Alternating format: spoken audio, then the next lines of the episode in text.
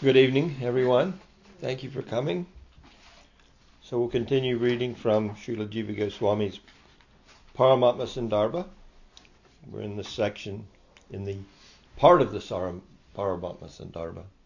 I keep saying section, but section is what Anucheta means. So every individual part that we discuss is an Anucheta, meaning that Srila Jiva Goswami wants to convey to us some specific philosophical point or for some point of tattva. So we're discussing the nature, the intrinsic nature of the jiva. We're doing this as Jiva Goswami has presented it according to a verse by Jamatri Muni. Uh, we're on the fifth quality. The jiva is not mere consciousness. So far, we have gone over that the jiva is not a god, a human, or any other species of life. The jiva is distinct from the body, senses, and so on. The jiva is not inert, and the jiva is not mutable. So now we're at the jiva is not mere consciousness.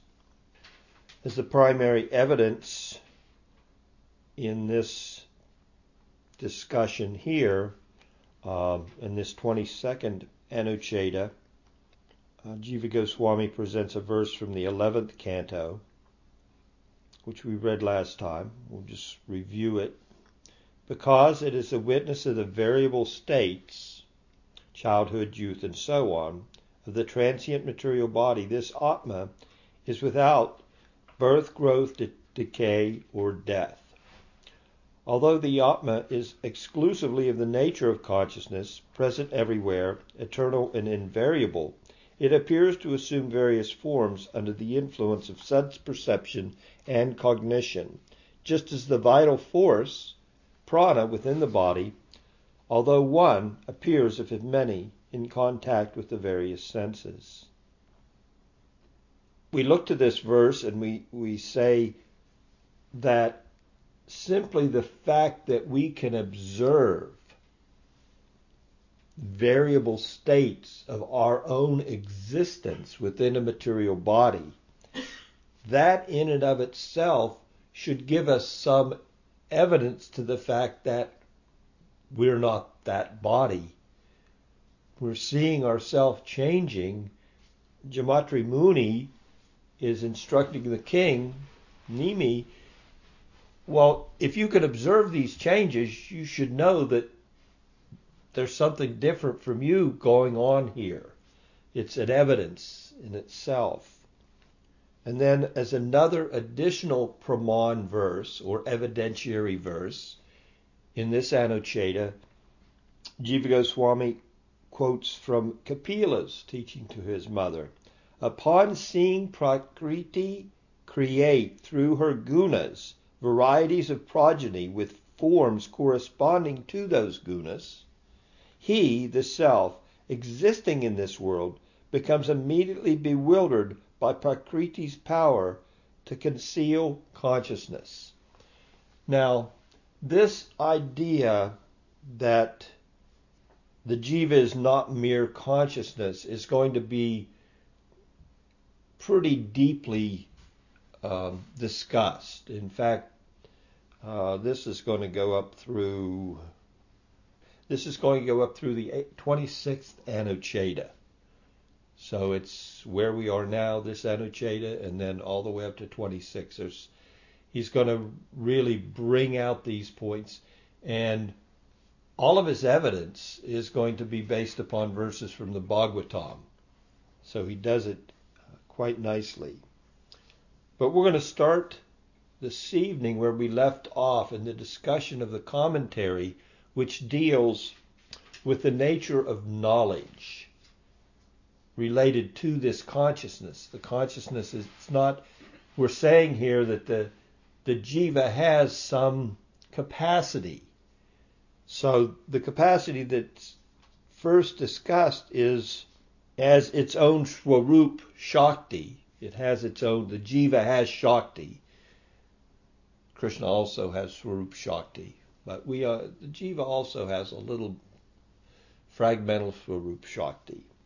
Um, and part of that capacity is jnana shakti, a capacity to have awareness of knowledge.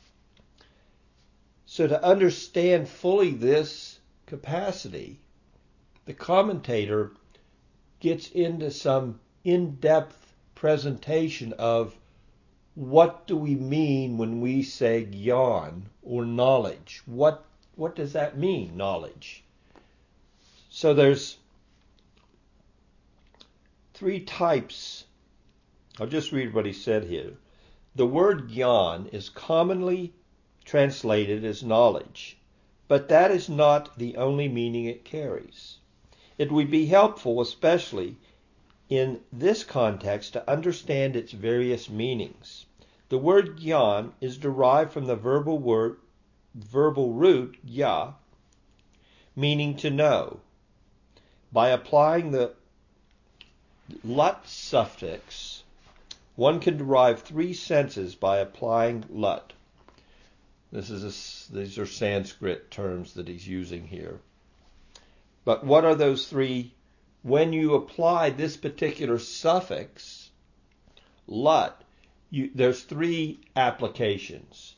There's verbal activity, there's instrumentality, and there's substratum.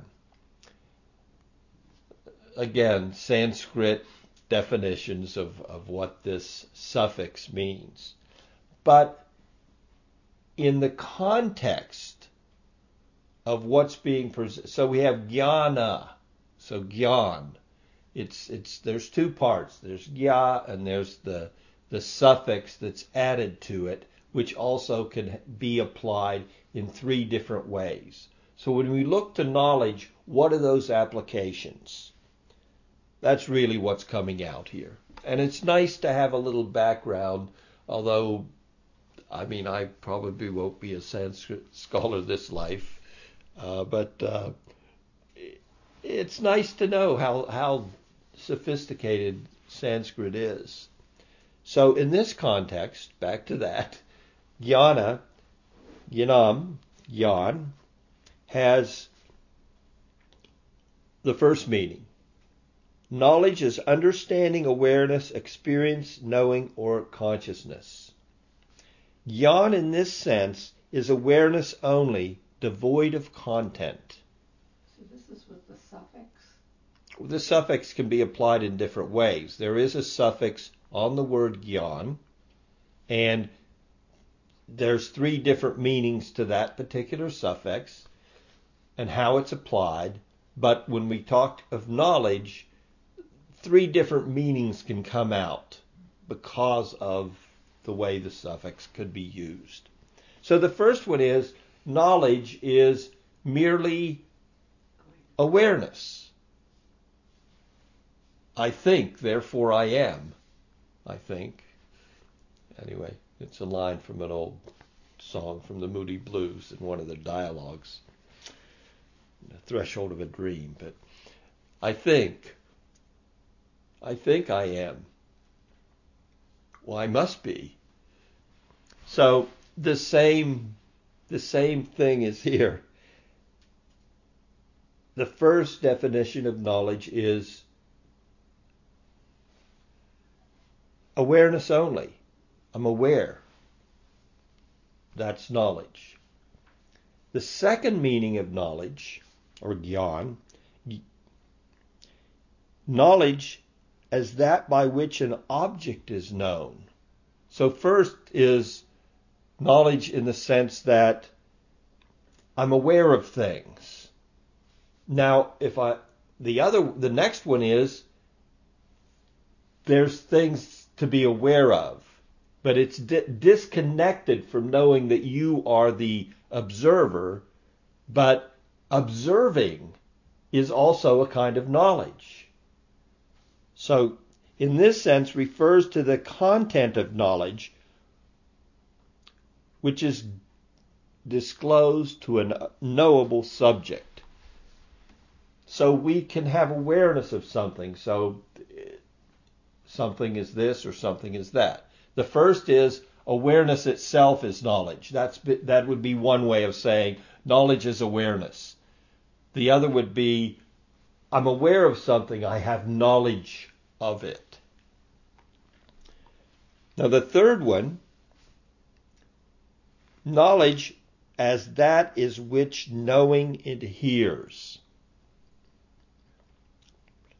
This refers to the subject that knows or cognizes an object. Knowledge in this sense implies a subject that possesses content knowledge or the one who cognition the one in who cognition resides. The first two are combined in the third.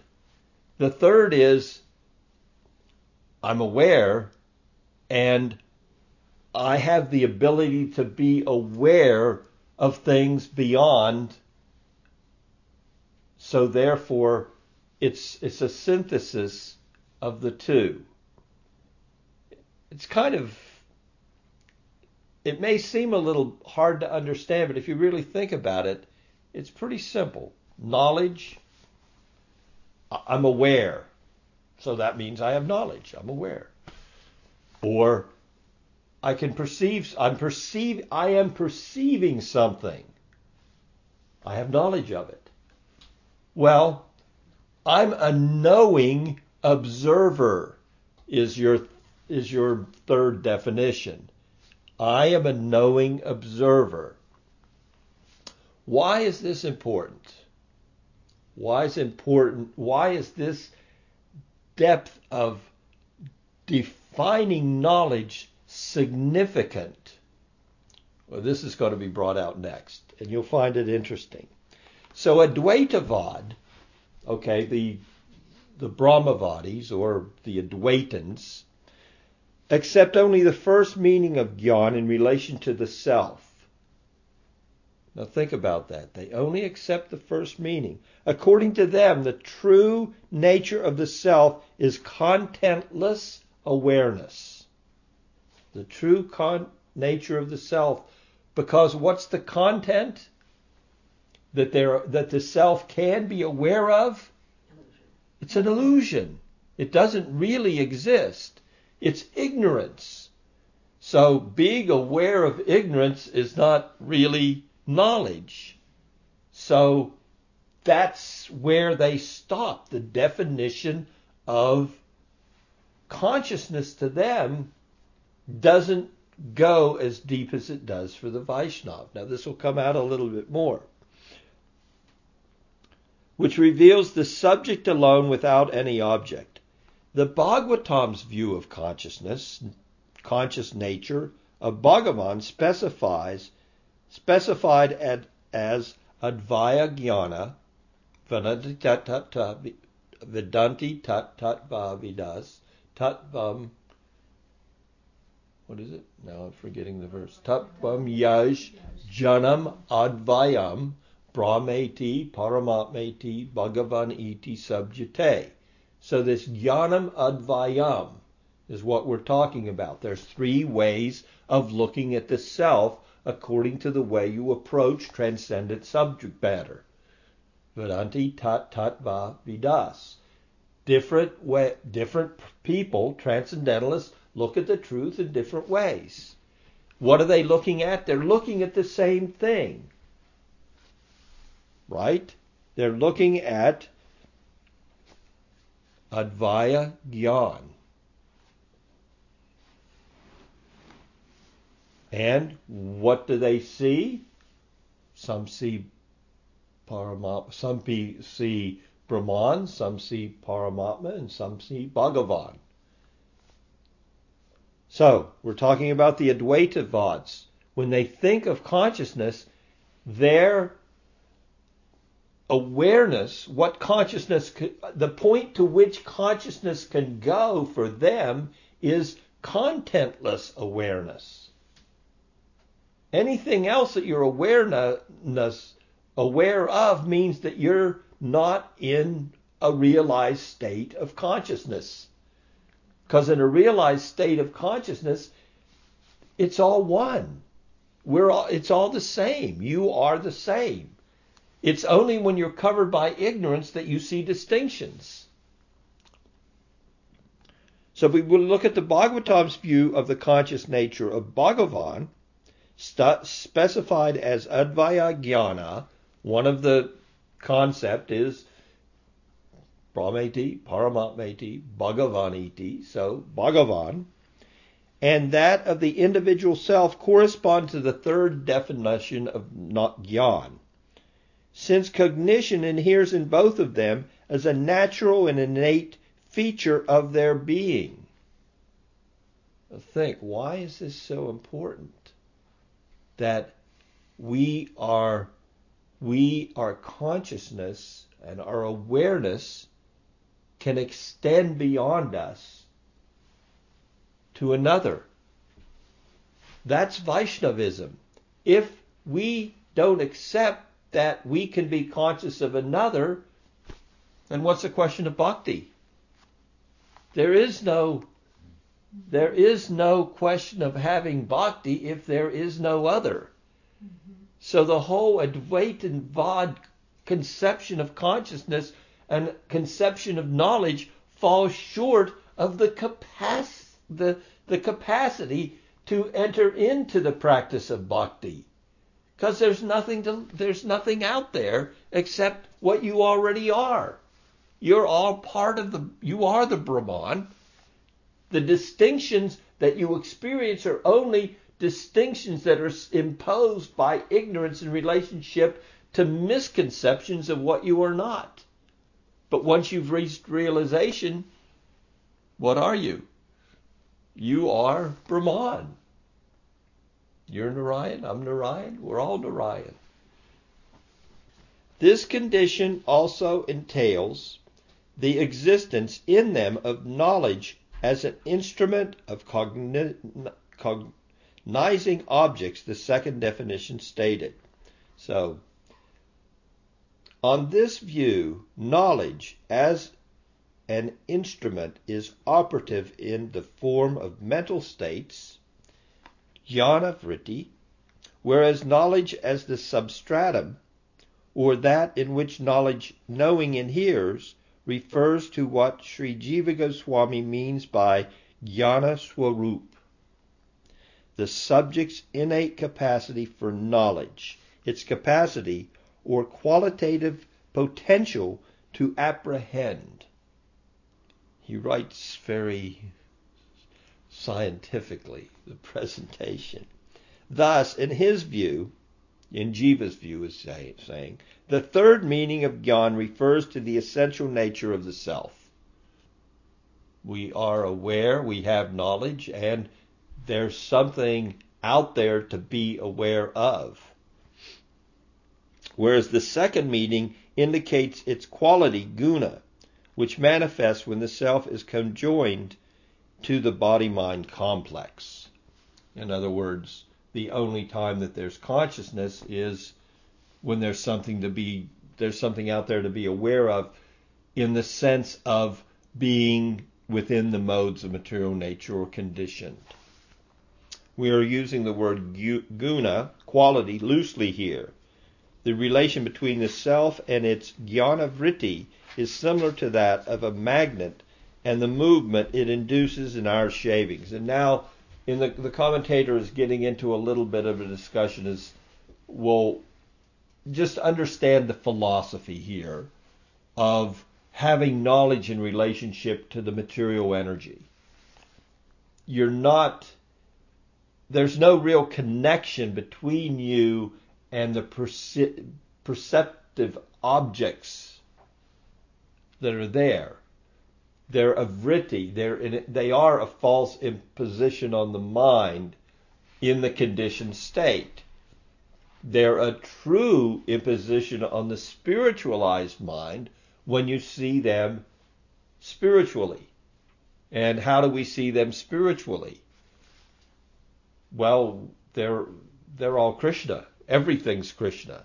If you're seeing everything as Krishna or Krishna's energy, then you're seeing Krishna. Then your knowledge is true. Then you what you are what you're perceiving is is not a false imposition or a vritti on, on gyan, a jnana vritti, as it is when you're simply seeing things as separate from their spiritual existence in relationship to the Supreme. So then it's an imposition on the mind. So again, it's these subtleties of thinking that allow us to gradually develop the fine discrimination to perceive everything properly and that we experience. Now we're seeing things as separate from Krishna. We're seeing ourselves as separate from Krishna. We're thinking independently of Krishna. We're not thinking, I'm part of Krishna, I am his eternal servant, and I'm that's that's what I am. I am a servant. That's that's my existence. There's nothing outside of that which I am. And there's nothing outside of that that I perceive. Everything I perceive here is Krishna's energy and it's all serving Krishna. Now, what if we could see like that? Then there's no false imposition on the mind, or what's being referred to here as jnana a mental state created by knowledge that's not based on reality. This is an extensive commentary here because he really wants us to understand this. So, in summary, of course, it's a long summary. In summary, when Advaitavadis use the word jnana swarup, they have in mind the first meaning of jnana whereas Jiva Goswami has in his mind the third meaning. From the point of view of linguistic interpretation, one might say that the fundamental difference in ideologic, ideology, ideology, ideology between Sri Jiva Goswami and Advaitavad is in the application of the affix lut. For Jiva for Sri Jiva, knowledge thus belongs to a subject and it is content filled, meaning that it has reference to an object. Knowledge in the second sense of mental states, jnanavritti, however, is, is simply a fluctuation of psychic matter, or in other words, the inner functioning of mind matter occurring in the embodied state. In the main verse of this Anucheta, Bhagavan Kapila uses the phrase Vilokya Mumuhi. Upon seeing, the jiva is bewildered.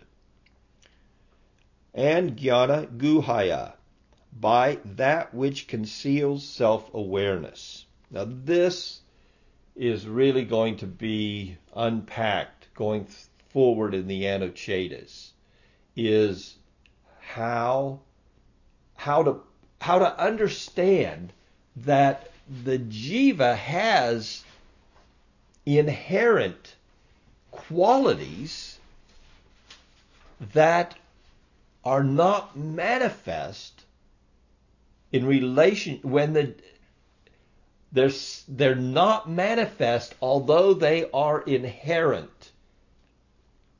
And they're not manifest anadi so it's kind of like, well, you know, when the jiva's in Maya, there's there's no knowledge of bliss.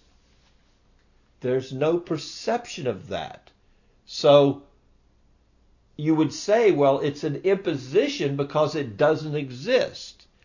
Jiva in these future anuchetas, as we go through this, is going to say, no, the potentiality is there. It's just not manifest. So you can't, this quality, some of these qualities of the jiva are covered over by the Lord's Maya Shakti. How is that possible that you can speak of inherency in relationship to qualities in one breath, and then the next breath say, but they're never manifest until there's the self awareness that comes about by transcendent transcendence.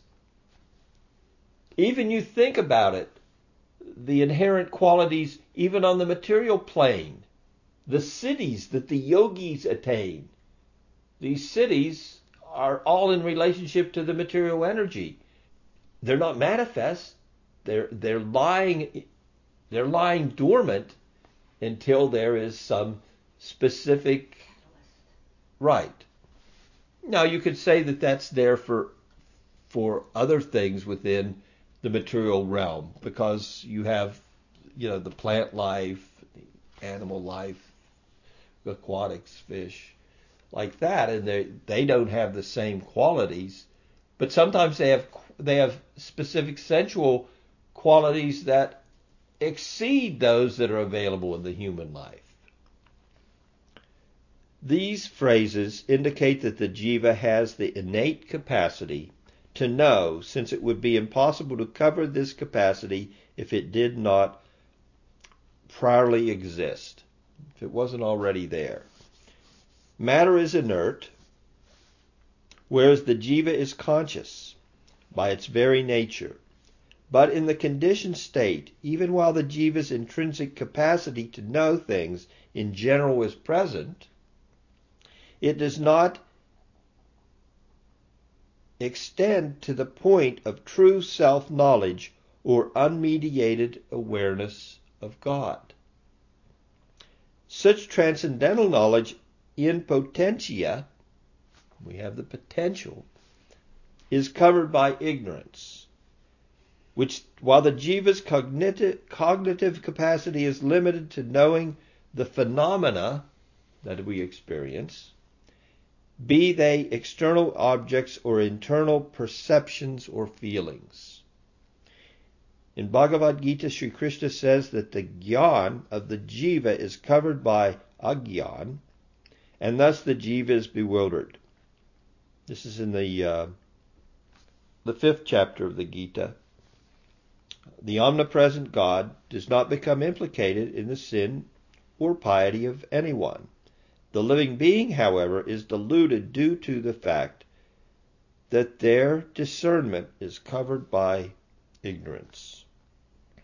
Means that the jiva's inherit cognitive, cognitive potency to know things as they are.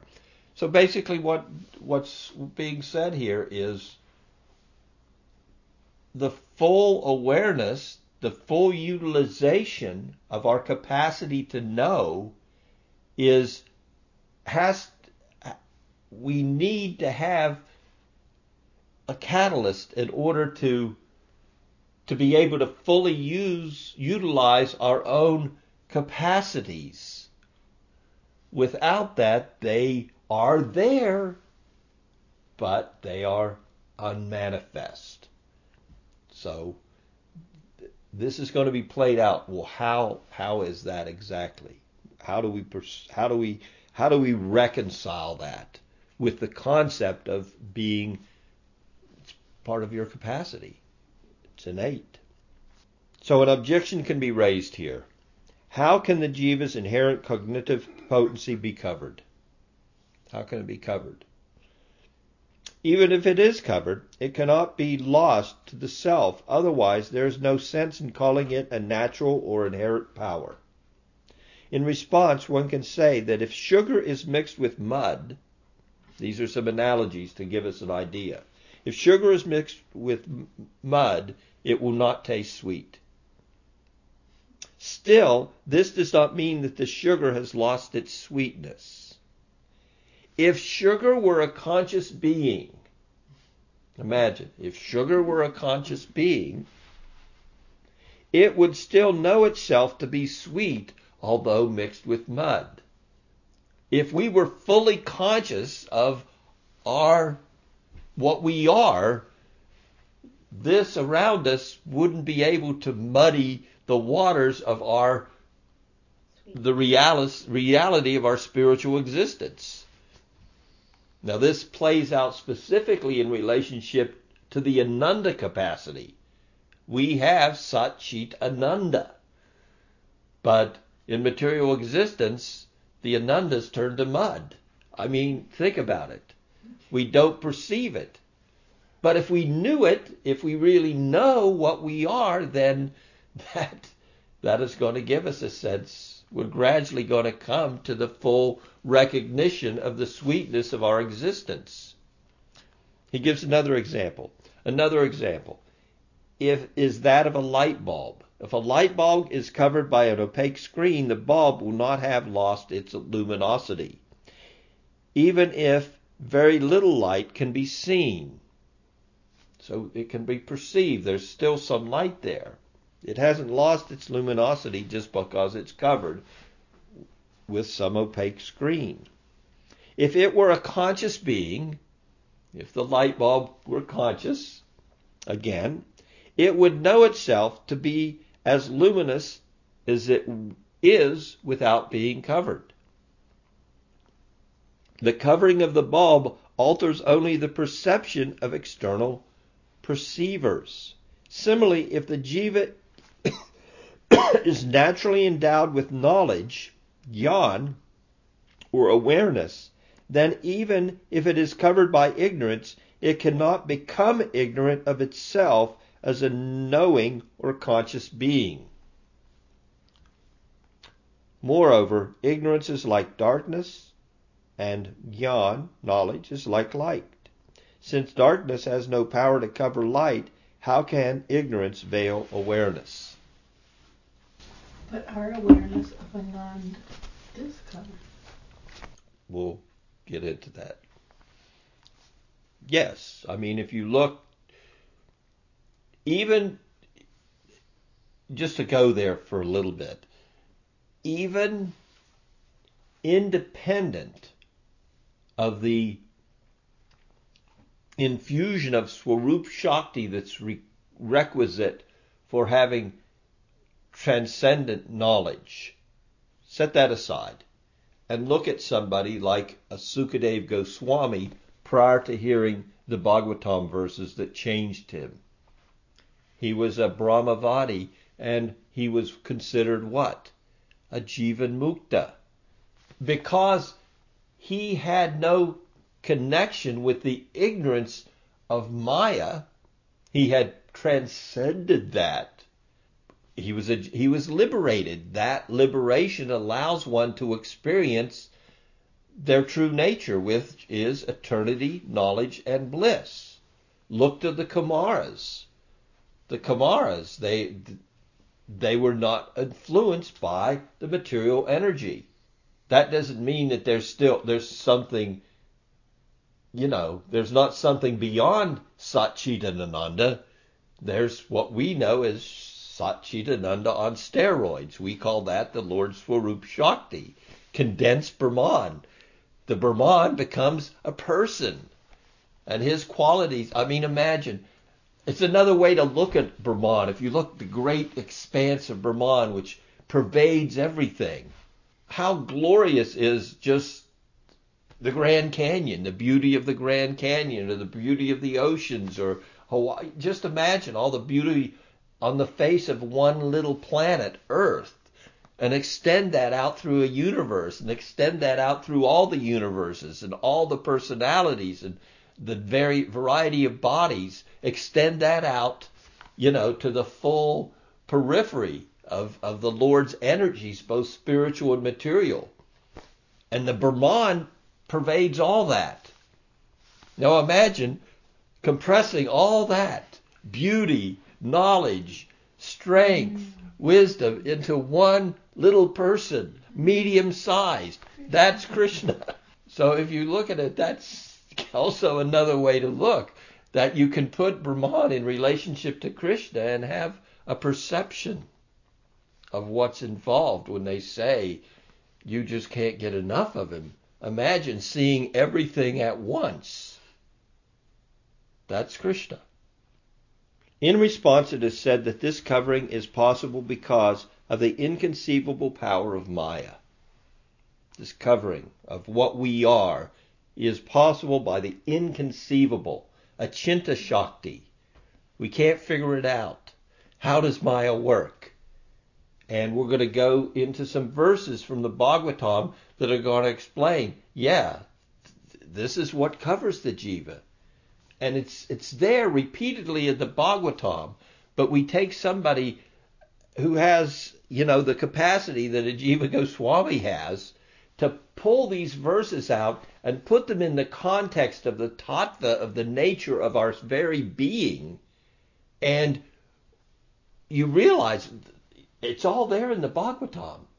All this is there in the Bhagavatam. How do we how do we milk it? How do we milk the Bhagavatam for this depth of knowledge? Well, we take and we follow somebody like Jiva Goswami, and we learn well, this is the way to think scripturally. Look at these different leelas that are presented in the Bhagavatam. This has been said to you again and again. Did you get it? Well, here, let me show you. And that's that's what's going to come out here.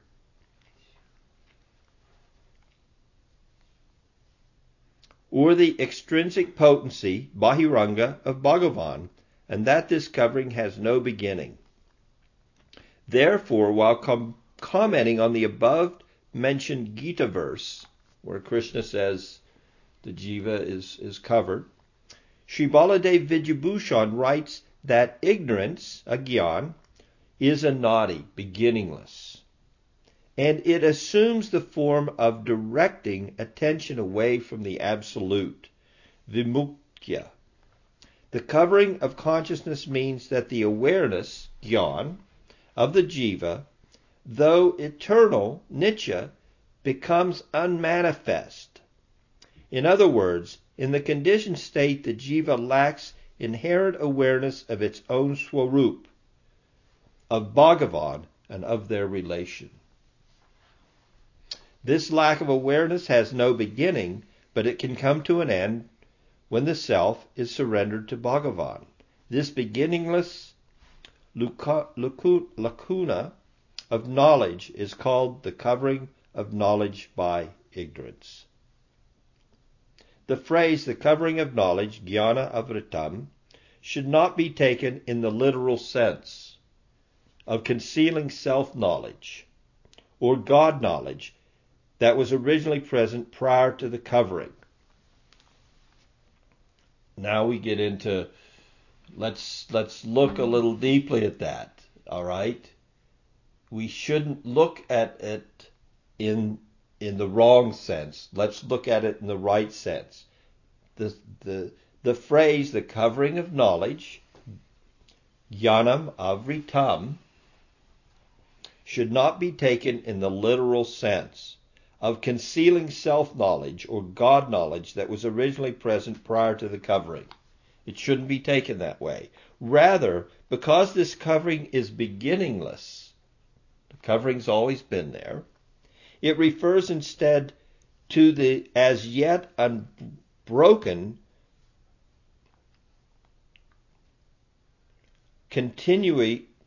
continuity of the absence of such truth knowing. One may accordingly ask, then why not simply admit that the jiva is devoid of self awareness? You've always been covered. So why don't we just admit it? If, however, it were stated as such, that we were just we're covered we don't have full not we don't have full awareness. We don't have that capacity. It's not that our consciousness doesn't go that far. But no, you can't. You don't look at it that way. Jiva's they're saying. Jiva's saying here. If, however, it were stated as such, the doubt would remain whether the jiva could acquire intrinsic self knowing at all. Again, as we said, put aside this, the Lord's internal Swarup Shakti and look to the fact that there are some among us, they're very few.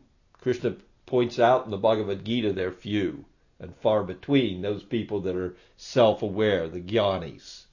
Four kind of people approach me, but you know, the jnani, the one that has true knowledge, is very rare. Uh, if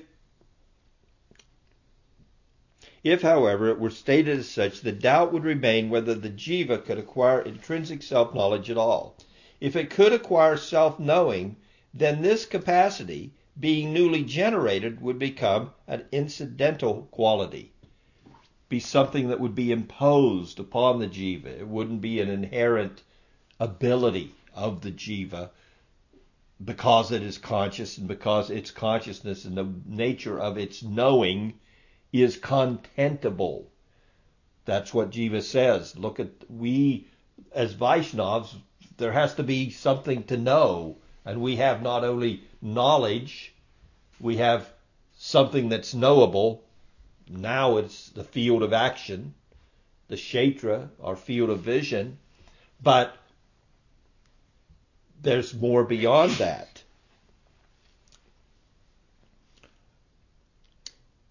If it could acquire self knowing, then that capacity, being newly generated, would become an incidental quality. We understand that, right? This is unacceptable. As it contradicts scriptural statements that affirm that the Atma is conscious by nature. So we how do we reconcile that? If on the other hand the jiva could not acquire self-awareness, then it would be reduced to an inert object. Then we go back to the Nyaya conceptions that awareness only comes about when there's a certain combination of matter that coalesces into a, a body and then the consciousness comes about. And if you take the body away and you take the circumstance away, the consciousness again dissipates into nothingness. That's their logic. So if we couldn't become self aware, we'd just be like matter, is what's being said here. As is postulated by the Nyayikas, the, logicians.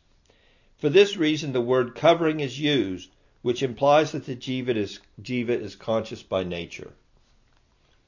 Therefore, Sri Jiva Goswami writes in Bhakti Sandarbha the following. So he's going forward a little bit to the Bhakti Sandarbha, the first Anucheda there, when we're talking about Bhakti. Although purely conscious by nature, the jiva's knowledge of its own intrinsic nature is covered by Bhagavan's extrinsic potency, Maya, because she finds the jiva in the jiva the defect of defect of obliviousness to him in the form of beginningless ignorance of the absolute reality. Krishna's Shakti, Maya, also is conscious. And that Shakti of the Lord, Maya Shakti, observes in the jivas, within the external energy, that they're unappreciative of Krishna. Their consciousness is not aware what's the wording that Jiva uses specifically? Because she finds in the Jiva the defect of obliviousness. Oblivious, just completely unaware of God. Well, then maybe you don't need the full capacity of self awareness because to tell you the truth, you can't be self aware without being knowledgeable of God, not oblivious to his existence. So therefore, well, let's, you're covered. That's how the Lord Shakti is seeing things. You're oblivious to God, so therefore, well, then I'm not, you're not, I'm going to cover up your full capacity because to tell you the truth, the self awareness that you could have is no self awareness of all at all unless it is about the supreme. Well, where does the obliviousness come from? It's anadi. That's well, that's going to come out in the future anuchedas. Why is it anadi? Because it is. So then it's no fault of the jiva. There is no fault of the jiva. So then why is she like, oh well, you're oblivious, so therefore I'm going to cover you? But the, but Krishna's in the background and he wants to uh, uh, remove that obliviousness, and therefore his bhakti shakti also is available within the manifestation. There's there's different shaktis, they have different duties to perform. Maya Shakti's duty is not Bhakti Shakti's duty. We're caught in the middle. We're Tatastha. We can go either way. There's a ping pong ball. That's fine. Once you're happy to be a ping pong ball in God's play, then your self awareness is there and you're, you're going to experience your full blissful nature. Even when you're being battered around. That the jiva is intrinsically endowed with the power of knowing is a crucial principle of Vaishnav theology. It's a, it's a critical point in understanding that we can attain self realization. We can become self aware. That's intrinsic in in this in our Vaishnav theology. It's if you want to get back to the whys and well, you know, wherefores of how God comes, you know, it's always been this way. It's part. He has a Shakti as Paramatma, which manifests the Jivatmas. They were always there. Anyway, it, it comes out interestingly in the uh, Chaitanya Charitamrita, in the section where Hari, Haridas Thakur is discussing with Lord Chaitanya. Lord Chaitanya is lamenting, how can I liberate everybody? And actually, at one point, Haridas Thakur is now schooling Lord Chaitanya on the fact, well, you your Sankirtan movement is completely successful. You have liberated everybody. You did fulfill the desire of Vasudev. And Lord Chaitanya was very pleased internally to hear that. He knew that that wow, Haridas really gets me. And then they then Krishnadas goes on to say, and they never discuss this again. In other words, it's this kind of internal dialogue with his most intimate devotees where these truths about, you know, the Supreme come out and where, you know, atheist, you know, it, it's, it's, it's there, everything that's happening, but a lot of it is, is very secret. It's guhyam. Guhyam. It's hidden. More broadly, it is one of the major points of contention between the theistic Vedantist and non-theistic Vedantist. Therefore, Sri Jiva continues to stress it in the next three sections or anuchedas. Any questions? It's exciting. I guess I just get overwhelmed sometimes. I, I think more by some of the terminology that Jiva Goswami uses. It's just so. What does that mean? We we already know from reading and from studying. From I mean, Prabhupada's put all this ph- deep philosophy into his Bhaktivedanta purports in a way that's digestible. That said, still to go deeper into the Goswami's teachings to see where he got it, it deepens our appreciation from what he did that we, you know, like Devahuti's there and she's saying, I, I know all this. We've already heard all this. In, in a form from Prabhupada that was digestible. But now we get the background and we read the Bhakti Rasamrita Sindhu eh, as it was originally presented with Jiva Goswami's commentary and Vishwanath Chakravarti's commentary. I mean, these are significant writers, significant contributors. The fact that we were spoon fed, it just makes us feel so good. We're so well nourished that look at where we are now. But that doesn't mean we shouldn't go on with a deeper entry into all these subject matters because that's just going to enrich the meal that much more. I not to be offensive, but it's kind of like, you know, cliff notes, and now you're actually going to the reading the actual books.